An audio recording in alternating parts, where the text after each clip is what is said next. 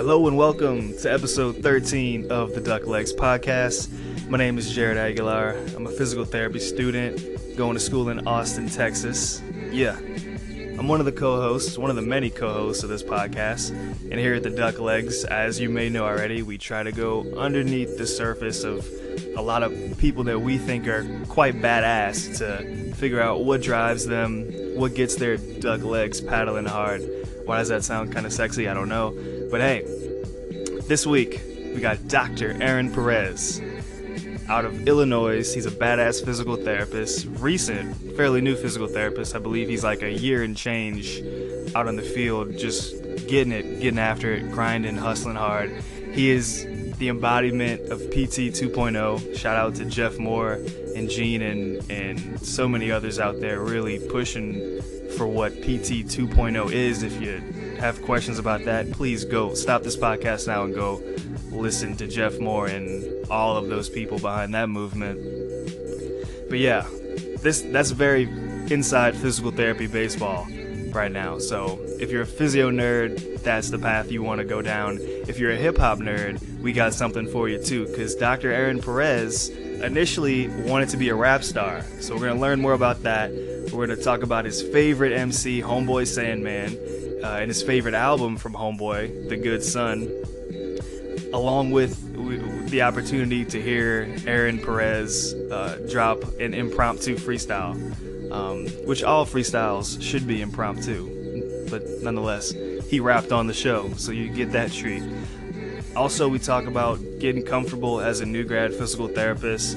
Um, him being featured on a DailyVee on the Ask Gary Vee show. I'm sorry. Uh, Self awareness, authenticity, more on residency. Should you do a physical therapy residency or not? And the mentorship he got. Just a bunch of gems from the guy about mentorship and residency, as was just stated, and and then back to hip hop. Well, so we covered a large span of physical therapy and hip hop on this episode. And if you're if you're a nerd, if you're a physio and a hip hop nerd, this episode's for you. Uh, also, shout out to Pigeons. Pigeons, the bird, gets gets a lot of love in this episode. Hashtag of the Pigeons. So, um, yeah. Without further ado, I'm gonna shut up and let Aaron Perez serenade you with this freestyles. Peace. Hey everyone, welcome to another episode of the Duck Legs podcast. We are here today with Dr. Aaron Perez. I prefer to be called Aaron, but I'm going to call him Dr. Perez throughout the episode. Yeah, to annoy him. Welcome, man. Thank you for uh, coming on. Thank you guys for having me. Yeah, no appreciate it. Yeah. So uh, I'm on this call with my two buddies here. Uh, Jared, do you have any questions? I got so many questions for Aaron. Yeah, yeah. yeah. I'm, I'm just I'm honored that he can join us today. Yeah. And I just want to talk to him only about Homeboy Sandman. Yeah. yes.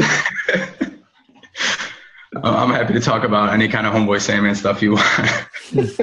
Favorite Homeboy Sandman album? The Good Sun, hands down. Okay. um, I haven't really. I got into Homeboy Sandman a lot a few years ago. It was like my sophomore year of college. I don't know what year, like maybe 2011 or something. And I know recently he's been coming out with a lot more albums. I haven't listened to all of them a ton, but The Good Sun is one of my favorite hip hop albums of all time. Yeah. He's so. he's just ridiculously lyrical. And Oh, absolutely. And it's not even like when you think, oh, it's a he's a conscious rapper and he's you're just gonna be bored. He's gonna be talking about all the the ills of society. No, it's it's just super strong and you're not you never get bored at all. At least I don't listening to Homeboy. No, I love Homeboy Sandman. His his style was just so so different, and he was um didn't he was kind of weird to be honest, but yeah. he was cool with being different and being weird, and that, that drew me to him a little bit. And then um if you search in YouTube Homeboy Sandman freestyle, one of the videos I think it's called Live at J Records or something like that. And it's a 10 minute video of him just going off like. Yeah amazing. and uh, um, I, I, love watching people freestyle and um, when people are really just going off the top and you can tell. Um, but I still just spend hours watching people freestyle on YouTube because I have Yeah. I get sucked a in. horrible problem with procrastination, and that's what I like to do. So Yeah. Tyler's Tyler's just over here shaking his head because he's he's such a great freestyle rapper.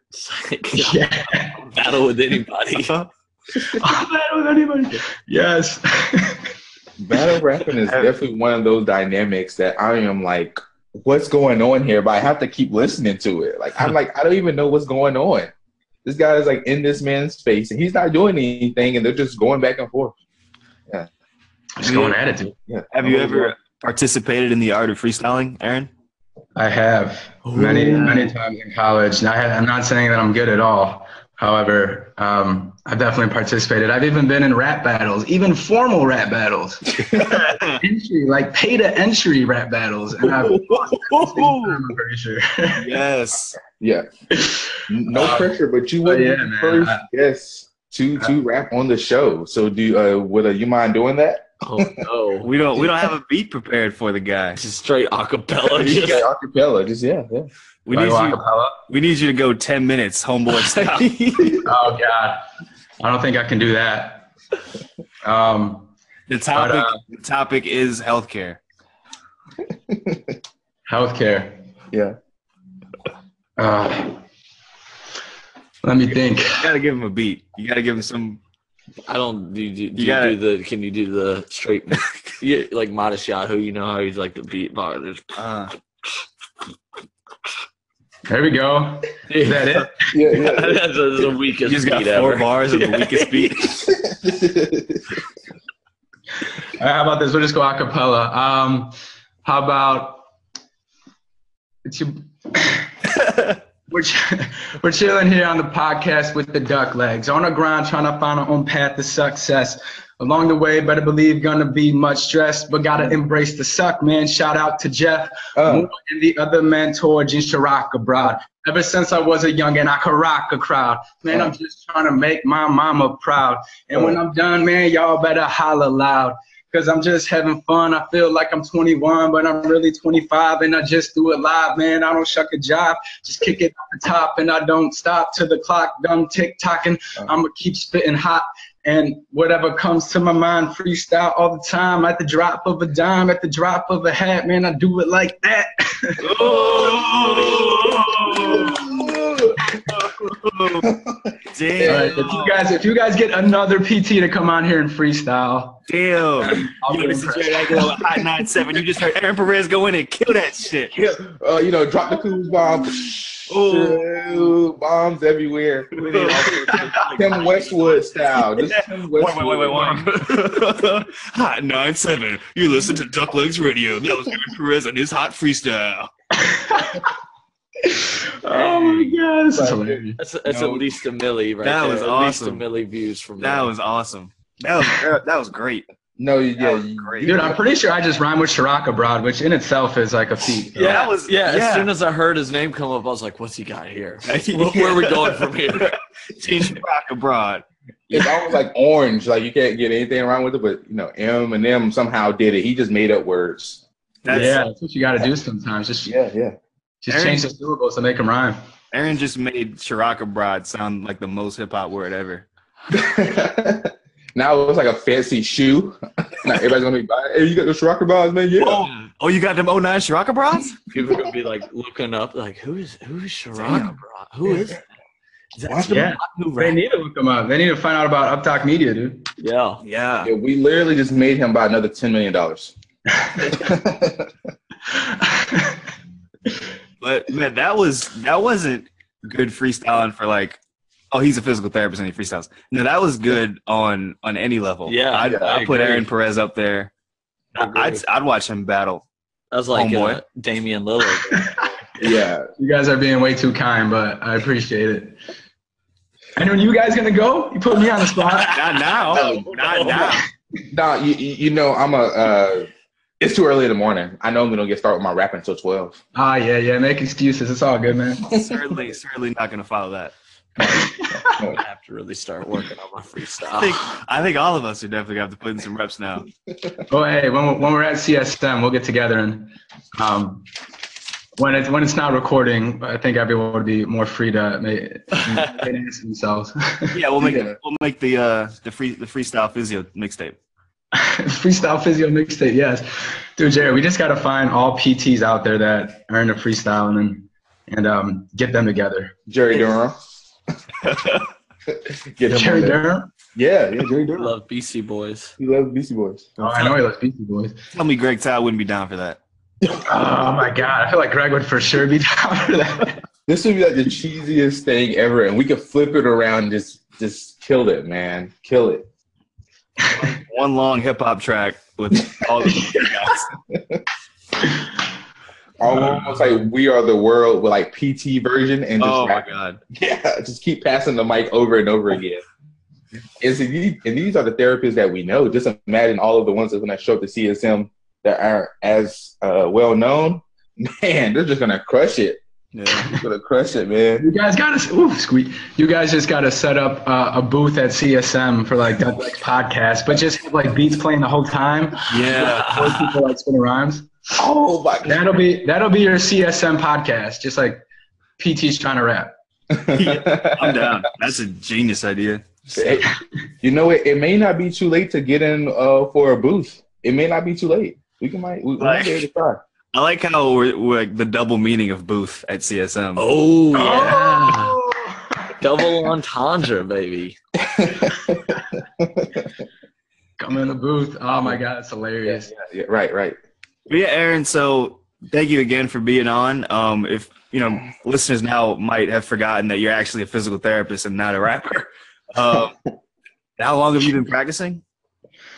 Uh, rap or PT? No. Um, oh, I've been uh, I've been a physical therapist for about a year and a half now. yeah. And you loving it? Yeah, man. I love it. I feel super lucky that, um, you know, I found a career that I really enjoy and that I wake up excited for. Um, and I spend tons of time in my free time just trying to learn more and get better. Oh, yeah. Um, at such a young age, I found something that I'm really into because I know that it's not um, the norm. Um, so, yeah, man. All, and you guys too. I mean, just the fact that you guys are doing a podcast and still in school and are this engaged in the profession so early in your career is pretty remarkable. So shout out to you guys. Gracias. Thank you, sir. Just trying to be like you over here. So I'm gonna follow that up real quick with that small. So Aaron, for all the the students out there, about how long would you say you were out there before you really felt pretty comfortable in your own skin and you know everything started feeling like clockwork? uh, I would say I'm still waiting for that point. so I've been out a year and a half and I'm still waiting for that day. No, I mean, there's good days and bad days. I mean, some days I feel like, um, like, man, it's just like people are getting better. Like I got, I think I got this figured out. Like it's going well. And then you'll have days where it just seems like everybody's doing worse. um, and you're just getting your butt kicked in the clinic. But um, it's a roller coaster, man. You got you got to take the good with the bad. And um, but overall, I, I'm definitely feel like um, I'm still at the point where I'm learning a lot and have a ton to continue to learn. Um, so even on clinicals, it was the same. You know, like you guys haven't been out on clinicals, right? You guys are about to go on your first one. You said. Right. hmm So even on clinicals, I mean, I, even in my first one, it was an outpatient um, physical therapy clinic, and our clinicals are really short for the first three. So I only spent four weeks there. Um, but my CI was just really very positive, and there were times where I was like, man, I think like this PT stuff ain't too bad. It was only my first clinical, so that's so naive to think that. But I was like, I got this. And then, um, you know, then the next day you'd be like, I don't know what the hell I'm doing. so it's just lots of ups and downs, but it, I think that's expected. Um, and so those are still continuing, but um, slowly learning as we go. And also another something else that's on your resume is that you've been on a podcast with Gary Vee. And is that correct? Um, I wasn't on the podcast per se. I asked him a question for his Ask Daily V podcast that he does, and he was kind enough to answer it. Yeah. Um, so I was kind of on it. Yeah. Let, us just think what you were on a podcast with Gary Vee. And the cool thing was that episode, he had um, ET, the hip hop. Think he's called the hip hop preacher or something like Yeah. that. Yeah. Yeah. And so that's like the two like two of my favorite people like out there on social media and stuff. And the fact that my answer question got answered for that episode was just was pretty cool. But um, Perfect, man. but yeah, people. Yeah. Anyway, so I guess I was on the uh, the podcast with them. Yeah, and I wanted to touch on that because you know you go you talk about learning the ropes of of PT and every day being different and just working with your passion.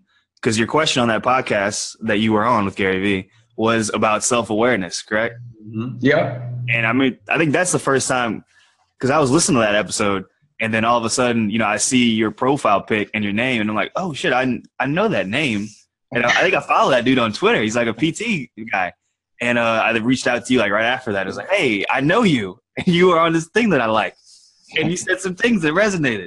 Um, and so how did how did you feel about Gary Vee's response to your question about self awareness, and if you can remember what that question was that you asked him?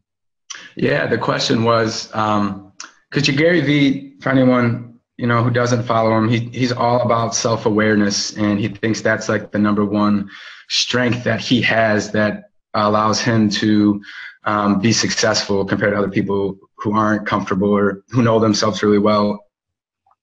Um, and uh, being that we're in the mentorship mastermind group, and um, Jeff and Gene talk about self awareness all the time too part of the question that I had with regards to that is uh, when it comes to self awareness, is it more about self creation? So knowing who you want to be and um, kind of creating yourself to match that, or self discovery, where you kind of go through life always searching for who you really are and then like you eventually come to that realization. Um, and I believe Gary's response was um, first, he's like, "Damn, that's a deep question," Yeah.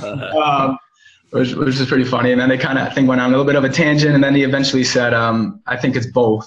Um, you need to know who you are and your strengths and weaknesses, but also who you want to be, and then how that ties into your goals." Which is kind of where my um, what my beliefs were too. And uh, you know, my reason for asking it was I feel like when people talk about self awareness, they talk about this like um, not necessarily passive process, but definitely not like a creative process where you're really trying to change yourself, but rather you're going through life and trying to have different experiences until you finally come to a realization of you are this person that you were born to be. And I don't really believe that because there are plenty of things about that I know about myself that I don't particularly like and that I want to change and I want to create um, a person of who I want to be, right? So I have aspirations of being an educator within PT and um, getting out, uh, out, of, out of my comfort zone and speaking to crowds and uh, and teaching on a more uh, large scale kind of level. Um, however, I'm totally uncomfortable doing that uh, and public speaking and things of that nature. And I'm generally a more shy person. So knowing that about myself, I can say that my goals aren't in line with who I know I am as a person, or I could say I want to create myself to meet my goals, which I don't know. It's a, it's a little bit about knowing yourself, but also creating the person that you want to be. In my opinion, I don't know if that's the right answer or not, but you know, we're just trying to figure this thing out as we go. So, what do you guys think? I think you shouldn't be afraid of anything because you just came on here dry and did a 10 minute acapella freestyle. Yeah, So. I don't see how. Seconds. It wasn't. but yeah, man. I mean, as you guys asked me to do that, my heart started racing. I felt a little nervous, but I think as you as you go through life, you just start to embrace those um, feelings of nervousness, and over time, it it becomes not a barrier. So it's kind of the goal, dude. Right? Yeah. uh, makes me think about this great TED Talk episode I heard where the uh, lady on there was saying, uh, "Fake it until you make it, and then become it." Yeah. So if uh, you want to aim at something, you know, aim there, and you may not know it all at the time, but you know, you fake it till you make it. Definitely have the knowledge behind it, of course, but uh, uh, uh, eventually you'll become that great um, speaker that you want to be. Especially starting Yeah. off on this podcast rapping. Yeah. I feel like there's such a fine line between fake it till you make it and also being authentic, though. You know what I mean? Yeah, right, right, Um, right. So I don't know. I'd be really interested to know what kind of Gene and Jeff's take are on that because they both preach authenticity so much, and I and I totally agree. But then there's also that um, suggestion of you know faking it till you make it and how that can be beneficial. So I think there's like a balance between the two. That's a great and A great question. Man. Mhm. Yeah. I feel like a lot of times, like when it comes to things, maybe like public speaking, where you just, you have to like, you have to just go and, and experience it from so many people and then go do it yourself. So I feel like for me, like as, when I'm coaching, a lot of the times when you say like fake it till you make it, like I'll go take another coach's class and then the Right. class, I'm very much like whoever's class I just took because I'm I'm kind of grabbing from them, and that might be like a bit of fake it till you make it. I'll just experience it, and then you just kind of like go and take from people, and, and certain stuff kind of sticks with you, and then certain stuff just falls off the par. But like as long as you're going out there and and listen to ET talks, listen to Gary Vee talks, and just continuously going, there's certain things that just stay with you, and then you kind of become your own version of all those different things out there. And uh, the uh, the big point that I took from that is uh, definitely having the authentic, authenticity, but quite frankly, you know, having the confidence within yourself to just do it. You know, not being afraid to take that next step. And you may not know where that takes you, but definitely having that confidence within yourself to say, you know what, uh, I'm just gonna put myself out there and uh, see where it goes. Yeah. Yeah, I totally, totally agree. I mean, I think confidence is a huge, like one of the best um, traits that somebody could have. And there's got to be a balance between confidence and humility. Mhm. But um, I think confidence can sometimes really get people much farther than skill alone. You know what I mean? Absolutely. So anyway, yeah, man, this is this is like getting like a deep introspective podcast, like right off the jump. Yeah. We can do it all. We can have you freestyle and then we can question the meaning of life in the same. and then we can rap about the meaning of life. I mean, Yeah. All right, you're up again. You're up again. No, no, no. Uh, that's hilarious. Man. You want to hit him up. Also, give him a chance to be an educator right there, like physical therapy version 2.0. You want to hit them with that, Jared? Yeah. What you What do you think? I'm just What is- saying, you know, what is what when we when we talk about physical therapy version 2.0? What does that even mean? You know, that's very. that's for that's for Aaron. That's for anybody listening. Yeah. Okay. Um, yeah. So, I mean, PT 2.0 is what you know. I hear Jeff and uh, people like Mike Eisenhart and Jerry Durham talk a lot about social, on social media and things like that. And to me, uh, PT 2.0 is about um, not settling for the status quo and striving to push physical therapy to be the part of the solution for healthcare that um, we can most definitely be, but um, not in the current way that we're being utilized or the current way that probably the majority of the profession is really practicing right now. Um, kind of being honest about um, the good and bad within the profession and trying to elevate the level of care across the board.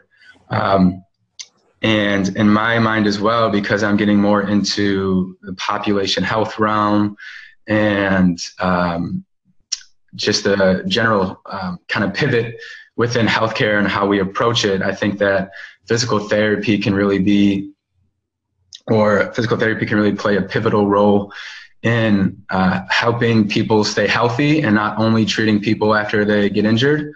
Um, and man, like this really, um, uh, this really came to me when I was on my out out in the clinic for the first year, you know, after I graduated, and uh, the fact that so many patients had multiple comorbidities, but that's not why they were seeing me. So they'd come to me with shoulder pain or back pain or whatever kind of pain complaints they were having. But on the intake form, so many of them had hypertension or diabetes or high cholesterol or poor sleep or uh, chronic headaches and all these type of chronic diseases that I wasn't getting, I wasn't really even expected to address or getting paid to address or, um, in my opinion, like were they were second thoughts or not even thoughts at all, but probably more important than the reason they're actually even seeing me.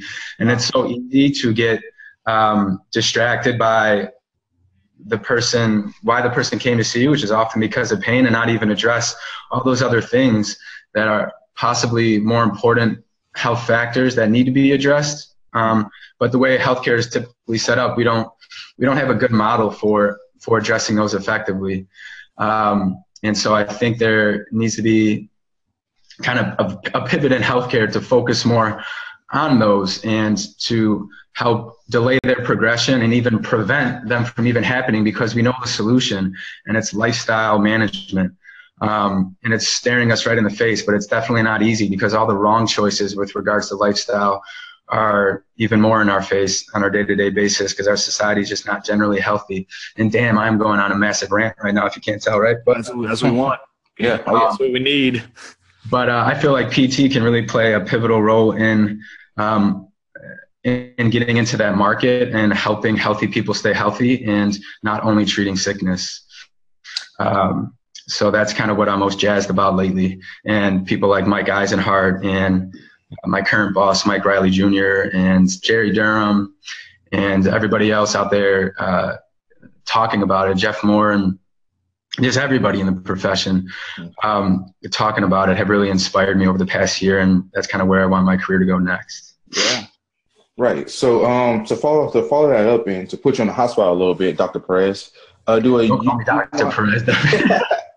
do a do a you you mind telling us uh, let, let's say if you have patient with low back pain, or you can put any musculoskeletal injury behind it, or any vestibular, or so on and so forth. Say if say if you had this patient, what would be your route if you were able to just control the healthcare realm? What would be your route to see this patient get better and not go into a deeper, darker healthcare system that we're currently living in right now?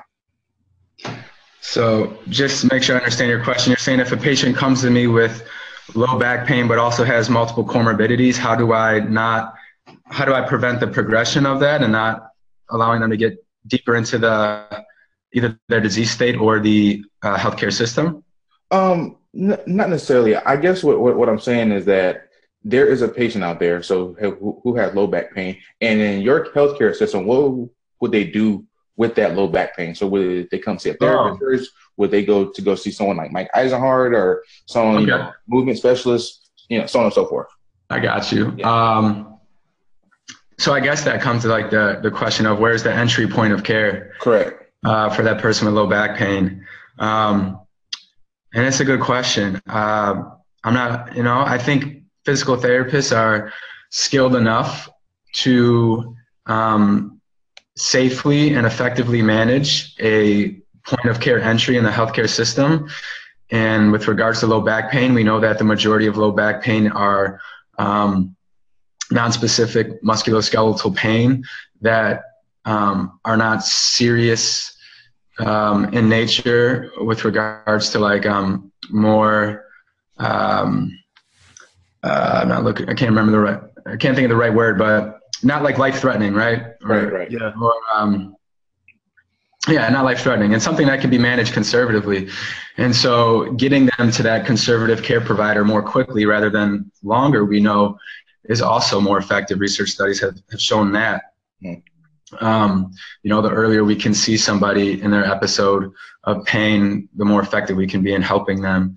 So, of course, I'm biased because I'm a physical therapist, but if somebody's got low back pain, I think physical therapy is a great place to start but it doesn't necessarily have to be, and I don't think that'll necessarily be the case, um, you know, for some time.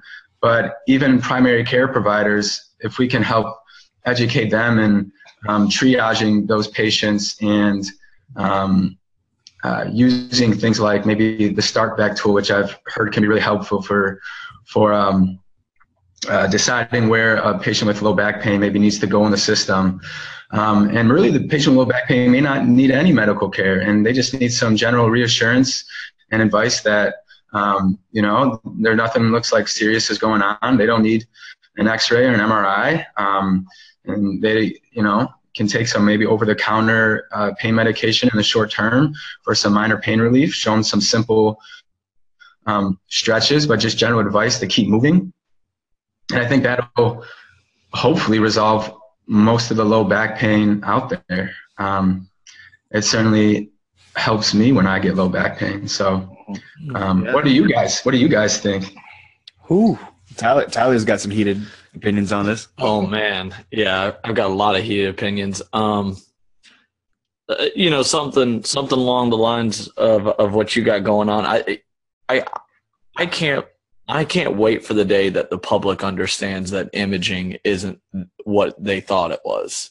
Mm-hmm. You know? mm Right now, people are just people are just so quick and they get so worried about that kind of stuff. I really think that you just you better have a quick access. I think physical therapists need to be on their game and there needs to be quick access to each and every one of them in the short term and and then just everything kind of like you said and last thing is that movement that you were just talking about aaron it's just like people really underestimate how much better their back feels just from hey how you doing? Have you been sleeping? Okay well let's get you walking again and let's see if it feels better. Yeah man i agree. I think that um, encouraging people to embrace movement is helpful not only for their pain but also for so many health um, uh, indicators that um, that other per- that person may be presenting with. Um, sometimes it's it's it's always a tough. It can sometimes be a tough sell though because the sedentary society we live in, movement isn't always um, prioritized or enjoyed by most people, or even sometimes considered important. So yeah. telling a person that they need to move more, which they may not have been moving much in the first place, um, and that'll help their back pain. I don't sometimes yeah. be a tough sell. I'm just trying to be the devil's advocate and give you a hard time, I guess. But yeah. Um, but no, overall, I totally agree. Um, and the other thing is too, a unique experience I've had um, during the residency I did after I graduated, and even now, uh, once a week for the my entire career so far, I've had the fortune of uh, spending a few hours with a um, uh, currently a sports medicine physician, and prior uh, during the residency, I was with an orthopedic surgeon, just during their office hours and watching them uh, work with patients. And I have several examples of when patients come um, to that to that doctor with a with a pain complaint, and this is typically not back pain because they're um, not spine doctors or not spine surgeons. Um, they're sports med or orthopedic, um, usually peripheral joint pain.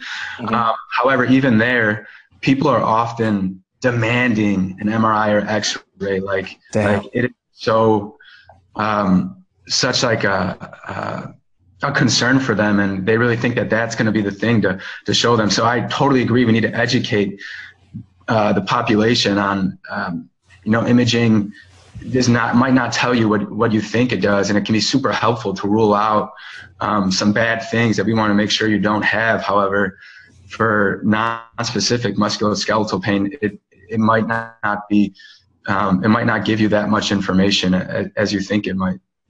Um, but man, I like I just I, I, have some empathy for the doctors who who deal with those who have to um, interact with those patients because as a physical therapist, patients certainly don't come to me expecting or demanding an image because I can't order it. Yeah. Um, and they seem to know that. However, when they know the doctor can order an image and they're almost expecting that as part of their visit, it's it's tough sometimes to tell those people no.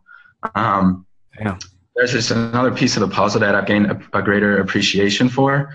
But yeah, man, we, we totally need to educate the public. So I, I agree with you. What do, do you have an opinion on what's the best way to do that to educate the public? Is it through your magnificent freestyles that you just have to go to every Dude, bar? I'm thinking, man, maybe I need to. Yeah, maybe like maybe a phys- PT physio podcast needs to just come out and just be like freestyles about uh, patient education topics. Yeah. uh, no, um, I don't, I don't, I don't know what the best uh, solution is. I just think we need to do something, um, and something's better than nothing. So whether it's just getting on Facebook um, and doing Facebook lives, or whether it's creating a website um, or Periscope, or just whatever wherever your audience is at. In my opinion, I think most of my friends outside of the PT world are on Facebook. So um, I'm starting to focus my efforts there as opposed to talking to my little PT bubble on Twitter. Yeah. Um, and, and get out more that way. And also just getting in person, um, you know, putting on community events. Um, it can be super helpful. And not only um, is a more intimate setting where you can actually interact with the person more and answer their specific questions, but um, if, if you host it at your clinic, it brings them to uh, your point of care, um, and they can kind of see what kind of cool things you have to offer. So um, that can be really helpful and um, provide them the value of physical therapy while you give them some patient education. So I haven't done that too much in my career. I did it once during residency and had the first time I did it. You guys, I don't think we're in the mentorship group yet, but I had a, I posted a picture of my attempt at uh, community patient education. I did a talk on um, injury prevention for soccer players because it was an area of interest for me. Um, mm-hmm. And I marketed to local uh, coaches, high school and college, as well as like athletic trainers and things like that. And had the first session on a weeknight, and nobody showed up. Ooh. And so I took a picture of nobody there and posted in the mentorship mastermind group for some encouragement, and uh, that's exactly what I got. So that's awesome, man. uh, that was pretty cool. And then the next day, um, I got two people to show up, which was cool. Uh, one of them was my coworkers, but it's all good. that's, I mean, yeah, you. At least yeah. you're out there making the effort, and that's what I think we need to do more as a as a profession. So. Yeah, regardless of who shows up. Yeah, man. Before we went on break, you were speaking about um, your different mentors, or you know, sort of kind of your path to where to get to that 2.0 do um I want to take a step back and just really highlight some of those mentors and you know the buzzword right now is mentorship right so you know talking about that a little bit and then with you being such a young clinician and going through residency and going through these different kind of mentorship groups that you're in can uh, you talk about how those mentors have shaped you early on in your career and where do uh, you see them allowing you to take the next level to potentially, you know, take on a mentee or continue to go down that path that you're on now to clear success, not only in the rap game, but as a because mentorship is pretty hip hop, right? It's pretty, yeah. it's pretty dope. Right, right. See, every great MC always talks about sort of kind of the person that molded them and taught them how to rap. So exactly, this would be exactly that apprenticeship that um that that great segue of combining hip hop with health. I mean, you look at you look at Drake, Lil Wayne, yeah. you look at Big Sean, Yeezy, yeah, yeah. Yeezy and Yeezy. You know, it's really Yeezy and Yeezy. Yeah, yeah, yeah right. Kanye was his mentor to Kanye. You know, that's yeah. how. Yeah, right, right, absolutely. Yeah, exactly. I have no idea who's mentoring the, the Kanye of today, but he needs to get a mentor. Yeah. I don't know. I think yeah, whoever's Kanye's mentor is now has a lot of work to do. Absolutely. Um, I shouldn't say that, but uh, no, I mean I miss the old Kanye. That's I'm just bitter because I miss the old Kanye. Mm, uh, me too. um, no, but uh, so I mean, yeah, I mean I, I feel like I've been lucky. Um, in my career so far, even in clinicals, all my all my CIs have been pretty awesome um, and really good examples um, for me to um, aspire to be and to embody a little bit. Um, you know, my last my last clinical instructor, shout out to Brig Woods. I doubt he ever listens. Brig Woods? I don't, I don't, I don't think he's on a social media or anything like that. At least I'm not, I don't I can't find him. But um, he's a PT out in Arizona. Uh, but he did a residency uh, from USC, the ortho residency.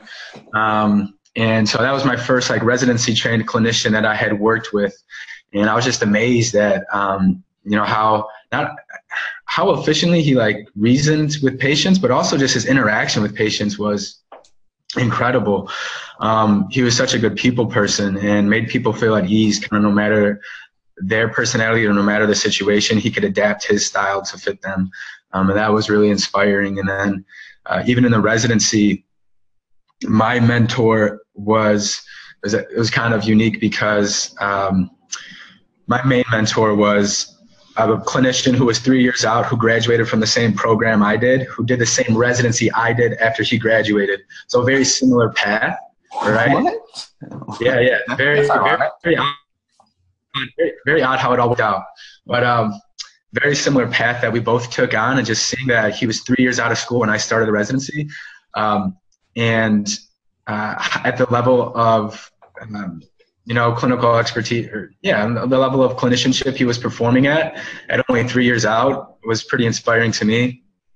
Um, so overall, I would say the biggest kind of takeaway maybe I've gotten from my mentorship experiences so far are just continued inspiration to do better and get better, um, and be willing to pass that on when I'm at the point that I feel that I'm able to. Um, just like I've been receiving throughout my career so far, um, and even the, the location I'm at now, um, I kind of chose the job that I'm at because of um, my direct supervisor and the inspiration that I got from talking to him and just seeing the way that he interacts with people. Shout out to, to Mike, um, is pretty inspiring. And so, and something that I want to emulate. Um, you know, I, am not sure that I've, tr- when we talk, when we hear like Jeff and Gene talk about mentorship, they had done those Facebook lives in the, in the mentorship group recently. Right. And the kind of mentorship they had, had talked about, I'm not sure I've ever truly experienced that level of mentorship yet. I think it's been more like I forget the the levels of mentorship that um, Gene had mentioned. Were you referring uh, I, to the highest level of mentorship? Yeah, the highest level of mentorship. Investment. Yeah, I guess it'd be investment. Um, yeah, I'm not sure I've like truly um, totally gotten to that point yet with any particular person. However, um, the the the different forms of mentorship that I have experienced are still incredibly valuable um, and definitely a uh, benefit to doing a residency. Um, but um, there's definitely other reasons to do a residency beyond just mentorship, though. And uh, I think that that's the number one reason people say they want to do a residency. But I would encourage people to um, think of other think of other reasons because you certainly don't just need a residency for the mentorship. Um, uh, or that's not the only reason to seek one out. And you can get mentorship outside of a residency as well. So, um, uh, the only reason I say that is because I remember when I was first doing the residency, I was on a call with some current DPT students that my program director asked me to join in with some other current residents. And he asked all the current residents, what is the reason you chose to do a residency? And literally, literally all five of us said mentorship. And it just kind of he kind of had like had to stop us and he's like all right guys i get it mentorship is great but like give me another reason because there's so many other reasons and it just kind of was like an eye-opener for me like you know what i mean that uh, mentorship's just becoming too much of a buzzword to me you know what i mean right, and right you gotta think of other other reasons for seeking out the position that you're seeking out mm-hmm. so what are some other great reasons to choose residency besides that big buzzword yeah so the opportunities you get through a residency are pretty remarkable. Like I got the opportunity to um, do some teaching, which was an important goal of mine. So I gave a um, a one hour lecture um, to some physical therapists in Pennsylvania at a two day symposium that St. Francis University hosts every year. So that was pretty unique. Um, then I also uh, taught uh, an elective sports class to um, some DPT students with one of my co-residents, and that was a six-hour day of of lecture. I think it was six hours, maybe four. Yeah. It was pretty fun. It was a lot of work to prepare, but it was interactive and it was a small group setting, so it was a lot of fun, man. I love interacting with PT students and and I love teaching, so I love those experiences. I mentioned interacting with um, uh, this uh, orthopedic surgeon. Um, every week for a few hours and seeing how he interacts with patients and the challenges that they have compared to the challenges that we have and how um, effective communication can really elevate patient care uh, between referring providers. Um, and then I think the biggest benefit that I got from my residency experience, and I think it will vary for everyone, but uh, really forming relationships with um, not only the mentors, but the uh, other people within the residency, so your co-residents. I, became I became pretty good friends with um, one of the co-residents nearest to me ge- geographically because it's a multi-site residency. Mm. There's another kid, same same similar situation to me, just out of school, new grad, um, going through the residency, um, and we would collaborate a lot and um, talk about the things we were learning and work together on weekends to refine techniques. And we went to uh, the sports um, section annual conference, the sports concept, uh, team concept conference mm-hmm. uh, in Vegas. And I remember we had a red eye flight home and it was an exhausting trip just because you know, you're at the conference all day and then it's Vegas. So of course you're going out after and there's little sleep and then you get a red eye home and literally we had like a three hour drive from the airport back to where we were living. And the whole time we were just like debating shit that we had learned um, during the conference, even though we were freaking exhausted. Um, and so just like when, when you're surrounded by people who are that engaged, um, it makes for a really awesome experience and to start my career that way and to gain a friendship um, with somebody who is um, so motivated and um, just to have somebody in your contact list you can reach out to. Oh, yeah. Um, when you feel you need some help or some encouragement is super super valuable. So that was probably the number one thing that i feel like i got from my residency. So shout out to pat. Hopefully he'll listen but he's he's not like me where he's super uh, all over social media and stuff. So i'll probably have to like you just tell him you dropped a hot 16 and he'll come he'll come check it out. Yeah, yeah. exactly. So the follow-up question i had with with all of that so you receive um, the mentorship or you know you receive the residency and you gain a vast knowledge of of skills you know clinically you know relationship wise and just adding a trajectory onto your career. Um, do uh, you believe that residency should be a mandatory situation or should it be uh, optional and why? I think that that's a good question. That was always something that i would um, that I was really wondering myself um, when I was coming out of school, and I was su- super like um, laser focused on residency and kind of um, not looking any other options, which I uh, don't think is the right was right was the right move at the time. I got lucky that it worked out, but um, in, in my opinion, the the way that uh, you know the cost of DPT education right now to ask students to um, take a hit financially right out of school when they have those loans just starting up isn't realistic for probably a lot of people. Okay. Um, and I know some people that are still still doing it regardless because they're just that motivated and um, you know so much props goes out to them. Um, however, it's it's just not to- a total realistic option for everyone.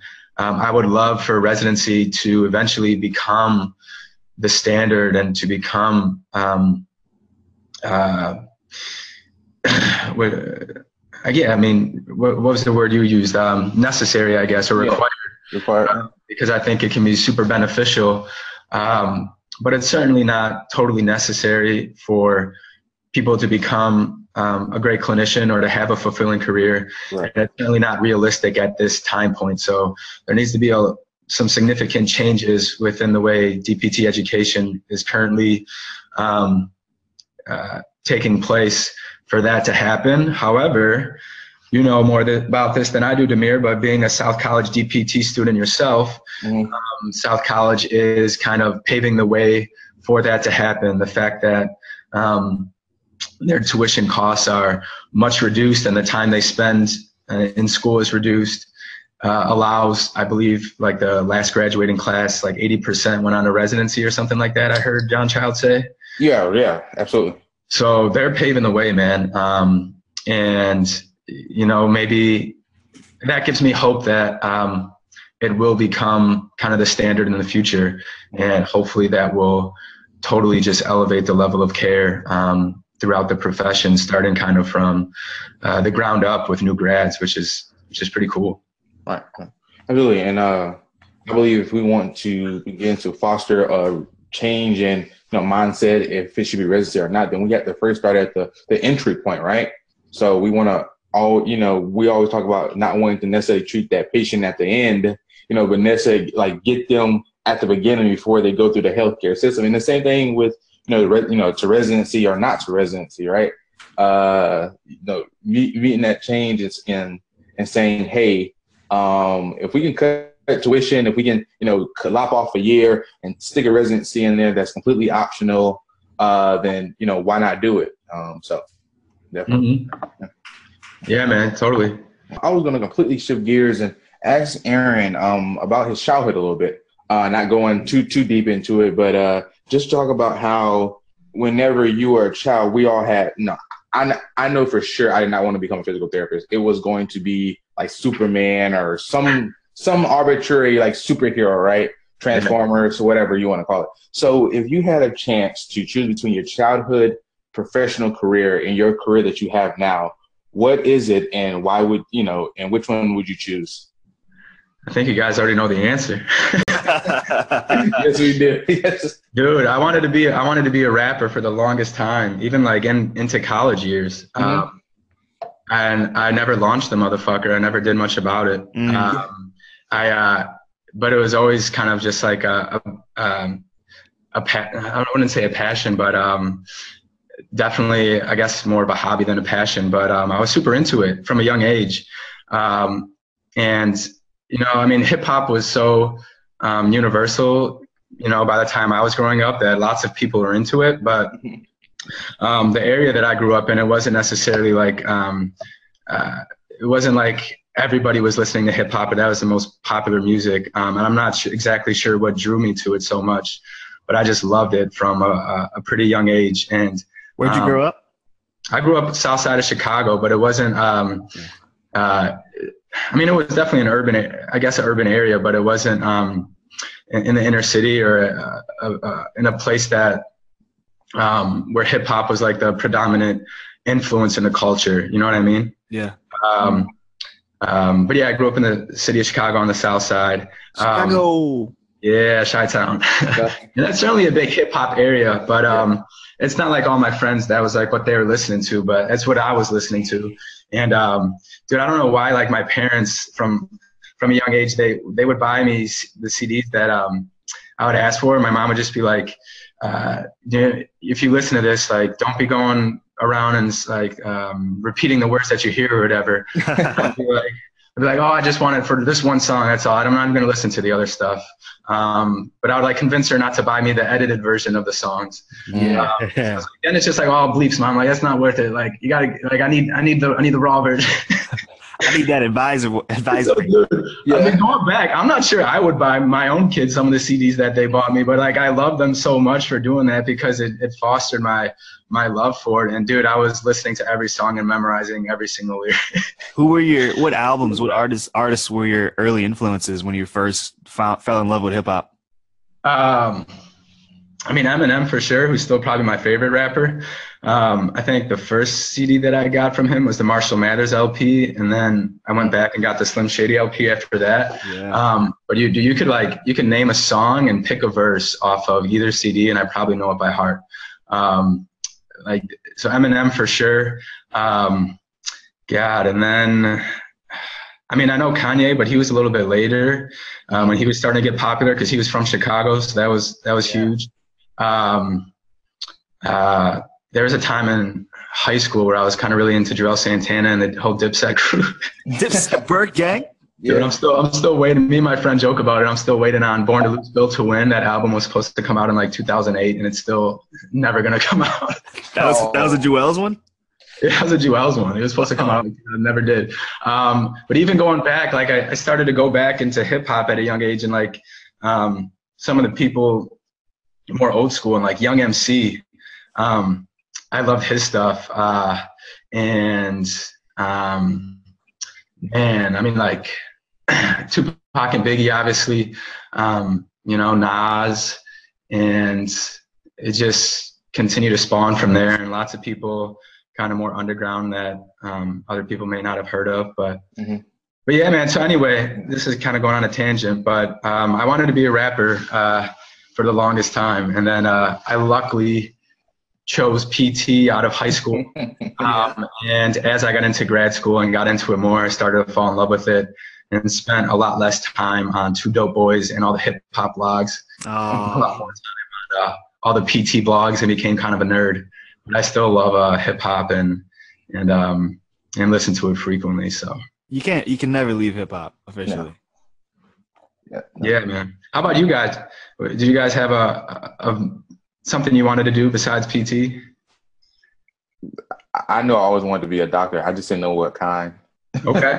Yeah. Um, it, it, it wasn't until like my first semester of, of college where I decided to, to make the, the transition and from orthopedic surgeon to physical therapist. And we have a whole different podcast about why I decided to do that. But yep, always wanted to be a doctor. That's awesome, man. Straight out the womb, getting that doctorate. Yeah. Yeah. Yeah, well, and Coming then- out, coming out the room with the lab coat. And then there were this, uh, you know, I, I play sports, so you know, every childhood, you know, every every child that plays sports, he wants to become the next, you know, superstar in it. So, you know, whenever I'm five foot four, and yes, I'm saying my height, five foot four, five foot five, in tenth grade, I sort of kind of had to start switch, you know, picking my options other places. N- not not tall by any means. You know, That's- well, you got- That's Yeah. five four straight muscle though. All Yeah. muscle. yeah, yeah, yeah. yeah. So, so it was yeah. So like recruiters would say, "Hey, dude, you get the size, the, the the quantitative size, the strength, so on and so forth." But man, you are you are not growing one bit. And I was like, "Yep." So, hey, this is where I am. So, start to look towards medicine. You, you you can be any height in medicine. They got That's right. Yeah. Well, what about you, Jared? Um, I don't know. I kind of bounced around, man. I know, like, I kind of kind of like Aaron. It was like after in in high school, you kind of think about, well, I like I like exercise and I like fitness. I think out this PT, this physical therapy route, seems to be a close relationship to that, and I'll pursue that. But but in the other realm, I was I'm, I'm still besides hip hop. I was I, I never went like oh I'm I think the rapper career would be would be my path. But I did think I do I do like comedy, stand up comedy and other stuff. So in the back of my head, I, I still I still kind of have have fantasies about being on stage and doing stand up and doing That's like awesome. little improv bit. So Yeah. Dude, I can tell just by seeing you on your Facebook lives and stuff, you're very comfortable in, in front of a camera. I could see you being comfortable on stage and stuff. Um, dude, you got to check out a video that I just shared on Facebook the other day. I don't know if you saw it. Maybe you've seen it shared elsewhere. But this one, this, one dude is uh, going door to door selling cleaning product. yes. Oh my god, dude! That I don't, I don't was know what his name hilarious. is, but he had me dying. Oh my! was he he's he's intentionally trying to be funny or is it just his natural? Oh, you didn't see it? I thought I thought he sounded like you saw it. no, yeah, I he, see it. he's he's selling he's selling cleaning product to people, but he's doing it in a way that's very comedic, and he's just like on a roll.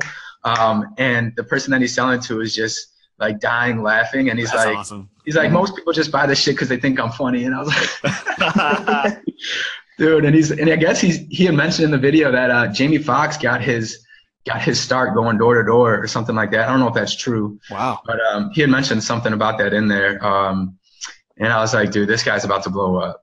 Oh That's yeah. yeah. beautiful. He was hilarious. You got to see it. Go to my Facebook page and, and you'll uh, you'll see the video on my timeline somewhere. For sure. I will I will make one comment real quick. Um Nas, uh embarrassing moment for me. Uh you know everyone talks about Nas first album be one of the greatest, right? So I thought the first album, you know, me being as you know, I thought I was as versed as I was in hip hop. I thought the first album was the album that had the Lauryn Hill song on it. You talking about Illmatic? yeah, that's the second one, correct? Uh I'm not sure. You know, it, you know. Anyways, so I had a very embarrassing moment like two months ago where I was like, yeah, you know, that, and I'm I'm I'm like listing all the songs off his second album. And it was like that's the second album. So I heard the first album and I did not like it at all.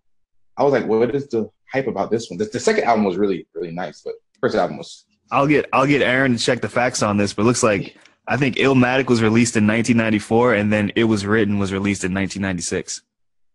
Yeah, Whichever- yeah, Sounds whichever whichever one has Lauryn Hill on it, that's that's my favorite one. The one before, like I guess his first album that everyone touts as great. I just it just Yeah. was- So if I ruled, ruled the world with with Lauryn Hill, that was on It Was Written, and that was the second one, right? yeah, that So has you're- to be. yeah, So yeah, you're yeah. trashing on Illmatic. Yeah, I'm trashing on Illmatic. Damn. What? yeah, dude, I didn't I didn't care for that one. Once I listened, I was like, huh, I didn't find a song on here that I actually care for. But Even Life Is a Bitch. Life Is a Bitch is on here on Illmatic. that, that dude, I'm, I'm trying to tell you, I, one them- Represent. It ain't hard to tell. The Genesis. New York those State of Mind. None of those songs like even struck a bell, and Come like I haven't even heard it before. So, anyways, just to throw that plug in there, and we can completely get away from that topic right now. But No, we can stay on the hip hop topic. I want to bring up something that before we went live, we were talking about rappers and things like that, and how Jared's from Austin. First of all, Jared, are there any dope Austin rappers that I should know about? Uh, first of all, I just want to clarify. I'm from New Orleans, so Oh, you're from New Orleans. yeah, originally from New Orleans and Louisiana, and that's are, a you a whole huge, are you a huge Weezy fan? Weezy. Weezy. I'm a, let's take it back before that. I was a huge Hot Boys fan. Ooh. Uh, All right, all right. and and to be and to set the record straight, uh, you know, back in the day, Hot Boys, it was all about your boy Juvie.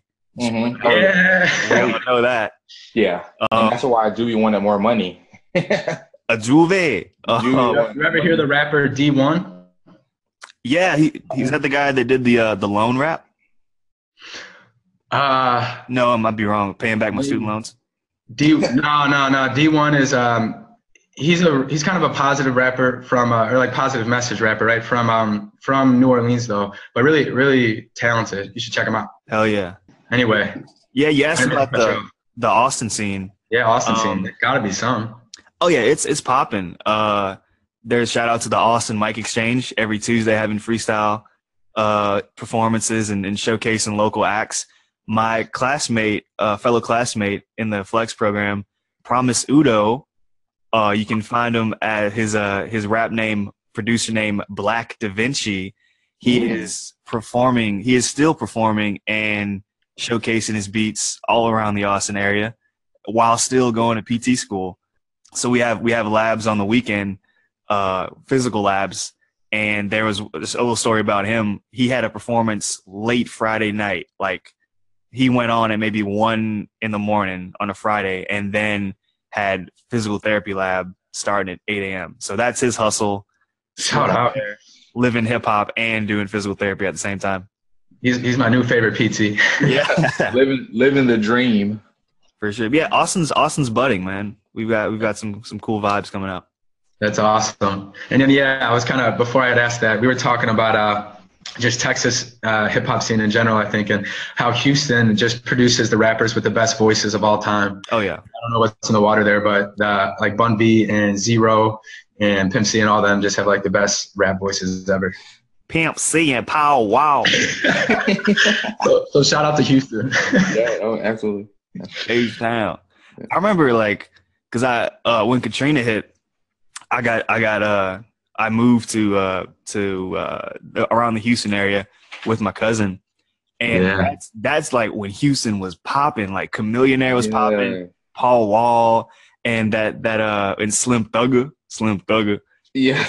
was coming with that with that vote. I, I still mess up the tipping song, and everybody was like tipping on Volvos. yeah. and Chopping Screwed was huge. Yeah. Mike yeah. Jones was coming out, and it was just like all these. I, oh, I said Mike Jones. Who? Mike Jones. Yeah. Mike Jones. Mike Jones, Stay Flossin' is still like one of my favorite songs of all time. Yeah. Yeah. Oh yeah. And he, Mike Jones, like did not have to work as hard on any of his songs because he would just eat a lot of his verses. True. it is true. It is true. Like, like he, he did half as much work as any other rapper. But um, yeah, it was it was so cool to to be in Houston and see that like their scene popping off. Man. That's what's up. And so, What- uh, what's your favorite style? Like, what's if if we want to go by regions, where you where you looking at is like, man, that besides Houston is like a good style of flow. Um, I like I like a lot of different styles, I guess, but um, I mean, like the Midwest kind of started that with Bone Thugs and Twista and all that. Started that fast rapping, and I remember you know growing up trying to memorize that stuff and trying to rap it. Um, so I thought the fast stuff was super cool. Um, and actually, Eminem, if, if if you know a little bit about his history, that's how he kind of started out. He thought rapping fast was like rapping good right. and so that's what he tried to emulate and then he you know found his own voice but um but uh, i mean the midwest is awesome you know detroit and uh, chicago have huge hip-hop scenes Yeah.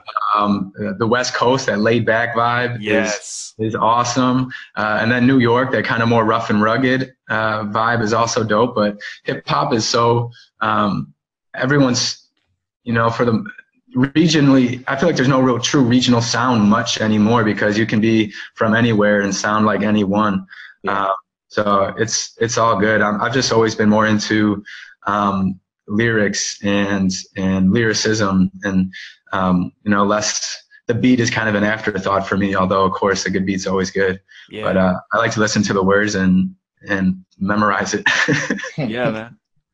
Yeah. Do you have any uh do you have any recorded tracks out there? I have no recorded tracks. You I- have no recorded. There's no. There's no Aaron Perez mixtape. Oh, God, dude, there's no impress mixtape. I'll tell you this. I'll I'll share some embarrassing info. Um, well, there there's actually one video, um, a YouTube video promoting PT, which I guess is cool to share, right? But we had a uh, we had a class project in PT school that uh, the assignment was you had to do a one minute elevator pitch promoting PT, why people should get PT or what PT is. Um, and of course, I was like, dude, let's make a rap with my partner. Um, Hell yeah. so so the the scene is like uh, uh my friend has low back pain her butt hurts right? And um uh, I'm, I'm asking her if she's been to physical therapy before. She says i don't know what that is. And then we jump to another scene where we got a beatbox playing this yeah. and then i just do this like pretty corny rap but it's still pretty hilarious. Um and so it's about a minute long. I think if you search pt uh, PT Baby rap. You might find it. It's over Ice Ice Baby, hence the name PT Baby. Beautiful. Um, so so that's that's a recorded thing. But uh, We'll put that in the was in show high- notes. so yeah, put that in the show notes exactly. Um, when I was in high school, uh, I was I was serious about I was like semi serious about this PT or rap thing, um, and really wanted to pursue it. So my friend came over, and he's he's really into music, is still into music, and um, is in a band and and, and uh, plays. He's toured around U- the U.S. and um, plays a lot of shows in Chicago where he lives, but. Um, he came over with some recording equipment and we tried to we tried to record a few songs that I had written to the beats that he was making and it was so bad. Yeah. It was embarrassingly bad. I didn't know how to flow over a beat. I was nervous when I was doing it. It just sounded so shitty. It's it's hard, So- man.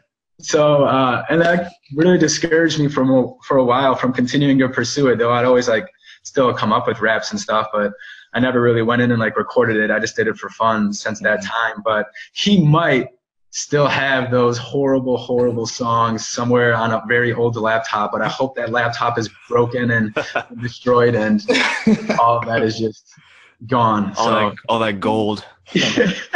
Right. yeah, dude. 16 bars of fire. 16 bars of fire. Just real quick, Aaron. Uh, we've been promoting this this cool new section of the show that I dropped a few episodes ago. Uh, just real quick, do uh, you mind telling us what is your favorite duck? So you know, of course, the, the podcast is the Duck Legs podcast. So we want to know what is your favorite duck? Just real quick. Man, I must have not have heard any recent episodes. I don't remember you guys asking that to people. Nope, nope, nope, not out yet. Those are all unreleased episodes. Yeah. nice. I'm not a, a duck aficionado. I don't know too many ducks, but uh, the first thing that came to my mind, it's probably a bad response, but I don't even know if a pigeon is a duck, but I'm gonna say pigeon because they're not, they're not afraid of anything, dude. They're, they're always in the city and they don't fucking move for anybody. You can like kick them and they don't fucking move. That's true. Yeah. We should They all be got- more like pigeons. Yeah, dude. They don't they don't give a fuck. They they got no fear. So shout out to pigeons. Yo, shout out to pigeons, man. Pigeons be doing it, man. They'll move. That's for my that's my nobody. new mantra is be more like a pigeon 2017. yeah. Yeah, absolutely. absolutely. Hashtag year the pigeons. Dude, uh, what's uh? I don't know when you just started um talking like that. You remind me of this podcast that is completely non PT related that I recently got into. I don't know if you've ever heard of it. It's called Desus Desus and Mero. Have you heard of that? No, I haven't heard of that. Dude, you got to look them up. You would love it. It's very like um. There's just two dudes from New York who Yeah. just talk about like pop culture stuff, but Oh, B, they're, they're like the, they're like the funniest. They're the funniest dudes ever. Um, Jared, I'm, I'm, and Demir too. I'm pretty sure you guys would love it. that's yo B. That's awesome, son. That sounds cool as shit. That's exactly how they talk. you What's just hilarious? like offended like every New York listener. Yo, B, sign, yo, sign. It's cool though. yeah, Cool. Yo, they said on an, the, the best thing is they said on an episode that they recently got an email from some teacher in like a foreign country that um, he's using their podcast to teach to teach his students English. That's awesome. So they're learning like they're learning like the urban slang New York version of English. And just, That's that's beautiful. yeah, yeah. oh my god, it makes me so happy that people are doing that. You too. oh my god, Some But yeah, foreign kids somewhere. Desus and Mero, you should check out their podcast. You guys have any any podcasts that you listen to that are not PT related? Man, I'm huge on Star Talk with Neil deGrasse Tyson. That is Never heard of it. that's that is a dope podcast. With I was just, oh, go ahead. I'd say if you know Neil, De- if you like Neil deGrasse Tyson and and sciencey stuff with some random comedians that are on there too. Sounds good. Yeah, man. Yeah, I, I listen to some Tim Ferriss stuff. I love Tim Ferriss. Yeah, I listen to some Tim Ferriss stuff, and he just, I mean, he he he brings on people that are just completely just way too smart for for me to even listen to, and he just gets them talking, and they just go back and forth. But um, before this episode, you know, shut, shuts us off of Zoom, uh, Aaron, we want to give you a chance to allow people to, you know, get in touch with you, get in touch with you as as much as they want to. So, do a, you mind dropping some Twitter handles, some emails, or whatever you feel comfortable with dropping, just so people can get in touch with you and ask a little bit about more about quote unquote mentorship and residency and just your hip hop, you know, bars and if, you Where know, I can download that mixtape. Yeah, right, right. Do you mind just Um, speaking about that? Yeah, I see I got about a minute left. So, um, real quick, you can find um, my Twitter is at Aaron Perez PT, and my email is Aaron Perez DPT at gmail.com. You can look me up on Facebook too. Um, those would probably be the best places to reach me. And before this time ends, I just want to thank you guys for having me on. Um, you know, I started listening to PT podcasts about a year or so ago and have been like a loyal listener to many of them and always thought it'd be a cool career moment to be relevant or cool enough to get on one. And I was, uh, don't feel deserving to be on this one now, but I'm just lucky enough to know you guys in the mentorship group and you guys are cool enough to ask me. So um, I'm humbled to be here and, and, and join you guys on this. And it was a lot of fun. So You're, you're gonna be on many more. uh, yeah, oh yeah. You're gonna be you're gonna be all over the podcast scene. Let's hope so, man. Thank you, Aaron. Uh, thank you. guys. Have a good one. Enjoy the weekend. You're the You best, sir. We're chilling here on the podcast with the duck legs.